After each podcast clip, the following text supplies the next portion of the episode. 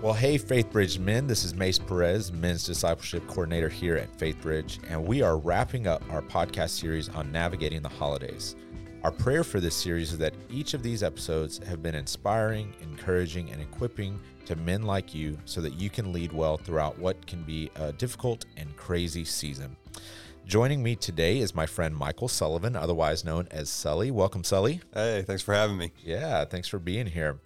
Now, many Faith Bridgers are, are familiar with you from your prayer moments on stage or hosting Faith Bridge at home, but they may be a little bit less familiar what you do throughout the, the rest of the week. So tell us a little bit before we get into our specific topic for today, just about your role here at Faith Bridge. Yeah, sure. So I serve as the business administrator, and I tell people my job is what you don't see on Sundays. So a lot of the behind the scenes, accounting, finance, budgeting, IT, um, office management, human resources, that kind of stuff. So, uh, th- ministry moments that you don't see, uh, you know, with your eyes, but things that are important um, to the life of a church and and helping us uh, make good financial decisions and and stay doing the ministry that we love to do. So, right, uh, and one of the things that I, I appreciate about not only what you do, but about your leadership style in particular is not only do you take care of all of those things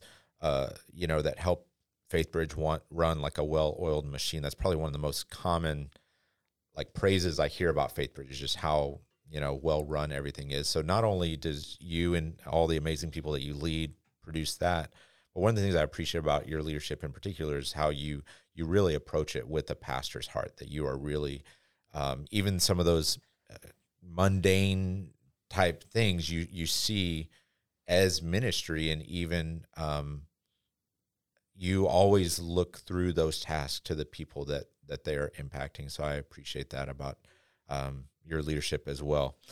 Um, we're wrapping up this series on navigating the holidays. So we we started with dan talking about leading our own souls and we've been kind of moving out through concentric circles. And so this final episode is all about um, loving our neighbors that most recently talked about the local church community. Now we want to talk more broadly about the community of people around us. And I know that that has become a, a, passion point and a focal point for you and Jill and your growing family with baby Hadley, who recently yeah. joined us. So tell us a little bit, just generally, how that came about, how y'all came to be so intentional about that sort of thing.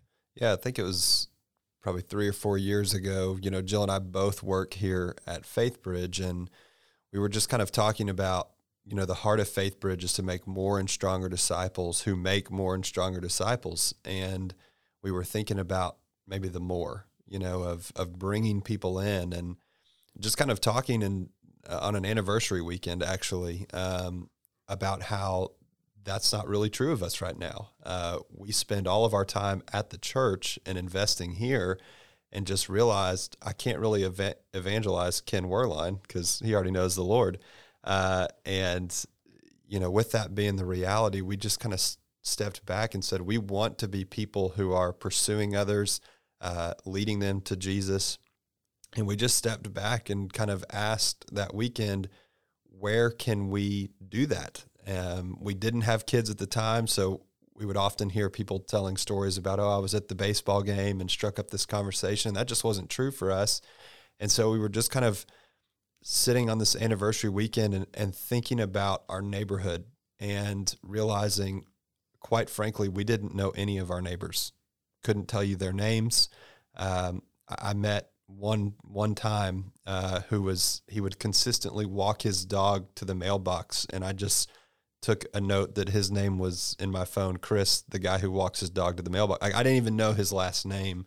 I didn't really even know barely his first name, and certainly couldn't remember it. And so we just kind of left that weekend and said we want to make a goal to be more intentional uh, in our neighborhood because this is the place where God has positioned us. And what was interesting is we left that and it was like the Lord wanted to double down and make sure we did something with it because a few weeks later our house actually got broken into. And what that did looking back is you know when you've got cop cars in front of your house suddenly all the neighbors come outside and want to know what's wrong with these people And what that did is it gave us the opportunity to just meet people and know their names. And from there, it kind of launched into a further ministry opportunity. But it really, for us, it started with wanting to be available to uh, for God's kingdom where we were planted, which was in our neighborhood, and wanting to um, get to know the people around us because we just had not done that. I, love that, and I, I, imagine so many people uh, can relate, especially here in the suburbs. It's it's easy to just be in your own little world, and our our neighborhoods and, and communities are are in many ways built for that.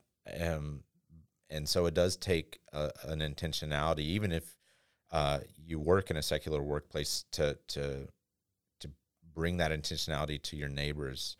Um, does require some some thought, some planning, some effort. I remember uh, a pastor speaking one time.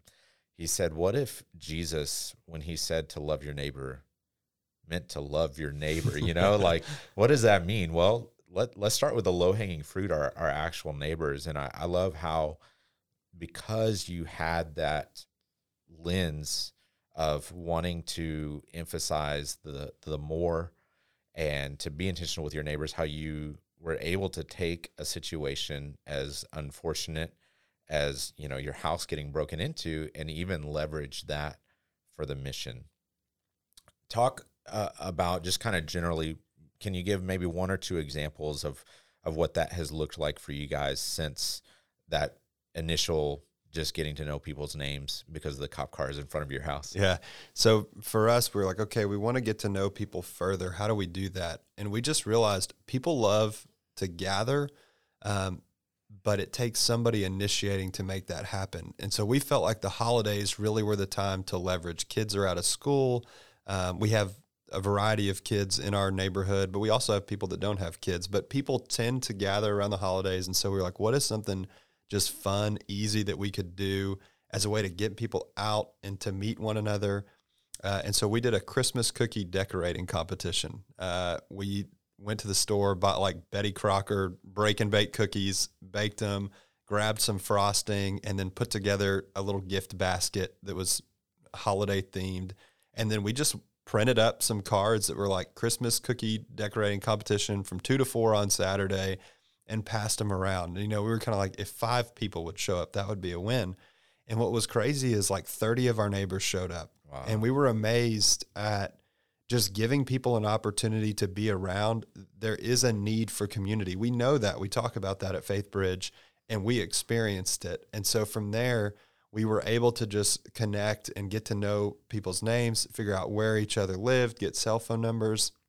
And then we wanted to take it to okay, let's individualize this. Now that we know some of these people, let's invite them over. And so um, over the course of the next year, we just started inviting people over to have dinner uh, because that just doesn't happen anymore. People don't do that. Uh, like you said, people just go into their homes and and you know, close the garage door and, and move on with their lives. And so, you know, it doesn't have to be anything fancy. I mean, you can order pizza from Papa John's and, and just being together, asking questions, getting to know their story a little bit, um, who they are, what do they do, what are they passionate about, um, just a, a, process of discovering. And, and I think what we found is the more we got to know people, it presented opportunities for ministry, uh, whether there were family situations that came up or sickness or you know, places where we could, you know, bring flowers or uh, just engage. It was just being aware of the people around us and looking for opportunities to to invite them in um, to our home and then invite them in to Faith Bridge. I love that. I love the the cookie decorating idea. Uh, it's obviously very creative, but you as you were sharing, you know, my mind went to how many different types of people that would be appealing to. So if you are kind of the the crafty type, you know, there's kind of an inherent appeal there. But even, you know, I, I know I'm speaking in generalities, like, you know, for the men, you know, they may not be, you know, super into like decorating cookies, but if you make it a competition, oh, yeah. okay, now I'm into Game on. it, right? Yeah. So I love that example. And then, eh, you know, just the simple invitation of inviting someone into your home. I, I was thinking about how one of the things that is supposed to mark us as believers is hospitality. That um, and I think it's Jen Wilkin I've heard talk before about the difference between entertaining and hospitality. And so even as as Jennifer and I have tried to, you know, do some similar things to what you and Jill have, have been doing, you know, we often have the conversation is there's this felt pressure of like, oh, I don't have the biggest house or the nicest home uh, or, you know, the the cleanest uh, home, especially us, uh, mm-hmm. you know, with little ones in the home. And it's like that's that's not really what it's about. Enter, entertaining is about you. It's about you looking good. Mm-hmm. Hospitality is about them. And if you can just create an environment where you show genuine interest in people and that you love them and want to get to know them, how um, that's far more impactful than having you know necessarily a spotless home or the the fanciest dinner cooked. Yeah, for sure. And I think that's what it takes. Is it takes stepping out there and just being okay with the fact that your home isn't perfect. You know, our, our house was a lot cleaner uh, before Hadley, so it'd probably be a little different right now. But even there, it, really was. Hey, I think it does make an impact on people when you invite them into to your space and uh, they can feel comfortable and and like you you thought of them and, and prepared a place for them. Kind of like that's what the Lord does for us, right? Says right. He goes before us to prepare a place for us. So yeah, and even things too. You know, one of the the phrases we you hear around FaithBridge a lot is this idea of real people, real life. Right. You know, to to invite them into your home and to show them that you are just real people. Like, oh, we have the stack of mail that we haven't gone through too, or yeah. you know, we have the the toddler tantrums too, yeah. and and just whatever the the case may be is, is a is a great way to show people that we we are just real people and that we have you know things that we deal with just like they do and then you know you you you talked about the example of even just you know the casual dinner conversation sets foundation for greater ministry moments down the line that we we live in a broken and fallen world that tragedies happen mm-hmm. in our our most recent episode we were talking with Kasha McLeod Glass of, about a time that they experienced loss around the holidays mm-hmm. and and so that's part of the universal human experience and it, not that we want those sorts of things to happen to people, but we know that they are going to. And so if we can be there for them on the, the front end and start to build those loving relationships, those trust, we can hopefully be the sort of people that they know that they can lean on when those hard times do happen. Yeah, we've seen that to be true. I think uh, as we've gotten to know people, know their story, you know, there have been moments where we could ask, "Hey, can we pray about this specific thing?" And you know, most people are willing to accept prayer, even if they don't believe in God. Like, hey, maybe some good mojo will happen, you right. know. Um, and so that is, it takes a little bit of boldness. It is a little bit uncomfortable. It's like, hey, can I pray for that? Uh, and then following up, you know, uh, I can remember um, a leg surgery that a neighbor was having, and, and just asking, hey, how did it go? Can we bring you anything? Um, how can we care for your? It was a son that, um, and and just asking. And then what was interesting is as we began to ask them, can we pray at different times, that same group of neighbors has started reaching out to us when they have a need to pray about. And so I think trust is a big thing that you can build just as you are present and engaging and and God does stuff with it. Yeah, absolutely. And I love, you know, what you shared of even just admitting it's like, yeah, it, it can be awkward, it can be be nerve wracking, but uh, I think a tactic of the enemy is to convince us that those conversations are going to go poorly far more often than they actually happen in reality that that most people you know nowadays especially something like hey can i pray for you? Mm-hmm. uh, i'm not saying it won't happen but it's, it's going to be rare that the person says no you know? Yeah. most, most people are, are open to it and like you said even if they don't believe to at the very least that they know that someone actually cares for them and um, all the more when you actually do that follow up of hey you know we were praying for that surgery. How did it go? or, or whatever the case may be how how rare that is today and I, I know it's kind of a cliche but i think it's true that idea that people don't care how much you know until they know how much you care and, and sure. so just every single one of those moments is um,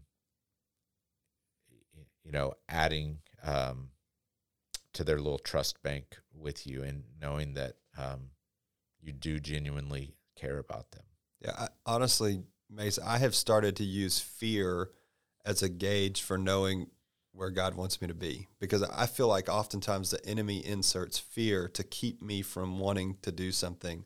And I can't tell you how many times when I've had just kind of the sweaty palms or anxious about reaching out or, you know, inviting. I, I can remember inviting one of our neighbors to come hear Duffy preach. I thought, you know, that's a really, Duffy is very disarming, right? He's funny. Um, he always has great illustrations. And so I felt like, hey, this would be a Sunday to invite one of our neighbors. And I was so anxious about it, thinking there is no way they're going to say yes. This is going to be so weird. And I, and so I, just texted and I was like, hey, this is coming up. Would love for you guys to come. Um, and I didn't hear anything back. And so I was like, yeah, that's, that's right. You know, but you know what? Saturday night, I get this phone call from my neighbor. I'm thinking something's wrong. He's like, "Hey, what time is church tomorrow?" And he came, and um, it, it, produced follow up conversation from there. But I was so afraid of that, and I just knew sometimes that's when I know to step in the most, um, and the Holy Spirit works. And again, the result is not up to us; it's about being obedient. If I feel like the Lord has prompted me to invite them, and I invite them, and they don't come, or He didn't call, that's okay. I was obedient uh, to what I felt like the Lord was was leading me to. And um, we don't always get to see the fruit or the result. Sometimes we do, and that encourages us on. Uh, but the Lord's always working, and you don't know. Maybe they watched online. We've seen that. I remember during COVID, one time Jill and I had to be up at the church. I don't remember why, but we were at the gate of the church while church was going on during COVID. And Facebook will tell you who's watching the service, like your friends, who's watching. And all of a sudden, pops up, our neighbors watching church right now. We're like, oh my gosh, they're watching church. We we had invited them to several things and and anyway, so you just never know what God's going to do, when he's going to use an invitation and so just got to step into it. Right. There, there's so much that I love about what you just shared. Uh, the the point about the fear thing, you know, so often in Christian circles we hear um, this idea that peace is a sign that it's God's will. You know, I just didn't have peace about it. And I'm not saying that there's no validity to that whatsoever, but especially something that we know we are called to do to share the gospel, to love our neighbors. When we're feeling, you know, that hesitation or we hear that voice that's telling us not to do that, whose voice do you think that is? Right. You know, it's certainly not not God's. And so to to actually use that as a I'm actually probably moving in the right direction. Yeah. I remember being on a mission trip and the founder of the organization we were partnered with, you know, was sharing the story of, of their organization and talked about some of the roadblocks. And, you know, he talked about that idea that oftentimes when we when we hit those roadblocks, we we see that as a sign, oh, I guess this must not be God's will. And he was like, I see it as the opposite. I must be on the right path and to, yeah. to keep keep forging ahead. And then um, you know, you also made the the point of of what true success is. You know, we're we're Americans. We love results. We love numbers. We want things to be moving up and to the right. And I've been reading in my personal devotional time the book of Acts. Okay. And when you read about the apostle Paul going from city to city sharing the gospel, certainly in almost every case there are people that are, are coming to faith in the Lord, but the overall reaction to him is is negative and right. he's getting beaten up or run out of town. And you know, I've been thinking a lot about you know the way we typically think of things. We would see Paul as a, a failure, but it's it's because often we have a wrong definition of success that we're operating out of. Mm-hmm. Success is obedience, right. and that's what you you shared with us. And then the the the other thing that I loved about what you said is just talking about uh, invites. And one of the things that I appreciate about Faith Bridge is how we try to regularly create those sort of easy invite opportunities, such as around the holiday season, we have our movie nights right. coming up. So maybe it's someone who is not yet ready to step foot on campus on a Sunday morning for a worship service, but they'll come watch Elf right. or Home Alone with you. Yeah, we just started making invitations to our neighbors for that. And uh, one of them did come last year and remembered the movie nights. Like, oh, those were so fun. Yeah, we'll come. And so even this morning, driving in, uh, I was praying, God, let them come, and Lord, would they come back? You know, uh, on Christmas Eve. And I think if I was going to get real practical to the men listening to this, just like what what should I do? What would be a, a, a, step from here? I would start there. Pray. Like when you're backing out of your driveway, just pick the three houses and pray for them. You may not know their names yet. Uh, if you want to be creepy, you could probably get on Harris County Appraisal and find their name, but that's probably not the best way to do it. But um, you know, begin praying for the homes. God, give me an opportunity just to meet them. Uh, if you already know them, give me an opportunity to invite them. And that's probably going to take a little bit of effort. You may have to go across the street, but if they're decorating for the holidays, step out there while they're decorating. Help put up a few lights if you can. Um, you know, try to look for those opportunities to engage. Hey, we've got this fun opportunity coming up. And you can start to tailor your invitations. I think you kind of heard me do that when Duffy was speaking. I'm like, oh, I know this particular person. He was a really funny guy. He would probably enjoy this. Um, you know, Super Sunday, you know, is another one FaithBridge does. Football, right? If if you know somebody who's a big football fan, that's a good Sunday to invite them. So you kind of start to.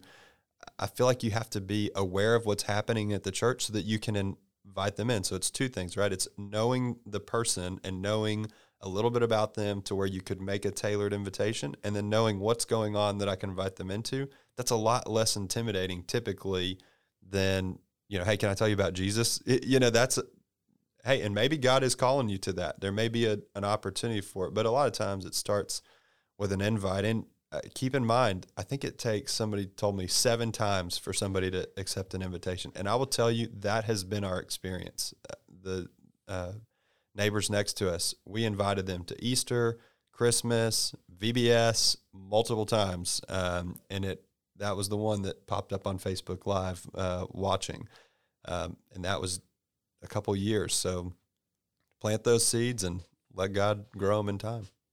Right. Yeah. I, I was thinking of an example from my own life of of a friend that I've invited on several occasions to different things we've had going on here. And we did a men's conference earlier this fall.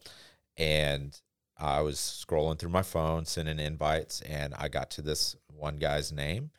And I'll admit, at first, I just scrolled right on past. I was like, uh, he hasn't shown any interest. I'm, I'm, I'm not going to do that. And then I felt convicted. I'm like, okay, Mace, you don't say no for someone. Yeah. Uh, you never know what the Spirit's going to do. And so I, I, scrolled back up and I sent him that invite. And lo and behold, he he thanked me for the invite. He wound up coming to um, the conference. And then we had a good breakfast uh, around that time as well, where he was just able to unpack some of the things that he's processing through. And so, yeah, just what a great encouragement of, um, you know, if if a guy's sitting here listening to this, two just really practical things are to pray and to put that invite out there and just watch and see what the Lord's going to do.